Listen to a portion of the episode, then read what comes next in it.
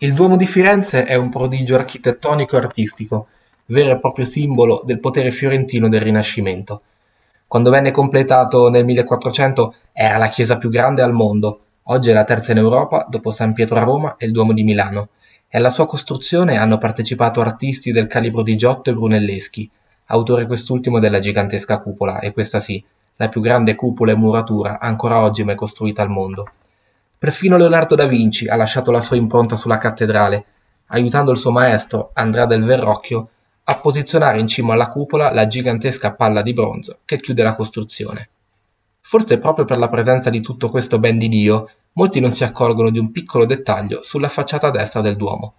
Una statua che raffigura la testa di un toro, una specie di gargoyle che, appoggiata a un capitello, punta le corna in direzione della piazza. Ma cosa ci fa un toro sulla facciata del Duomo? C'è una leggenda a riguardo, che racconterebbe di un divertente triangolo amoroso avvenuto durante gli anni della costruzione. Si racconta infatti che un mastro carpentiere che lavorava alla costruzione della cattedrale avesse una relazione con una donna sposata ad un bottegaio e che la bottega di questo bottegaio si trovasse proprio in piazza Duomo. Una volta scoperto il tradimento, il bottegaio denunciò la moglie al tribunale ecclesiastico, facendole sicuramente passare un brutto quarto d'ora, visto che le punizioni per le donne infedeli erano parecchio severe.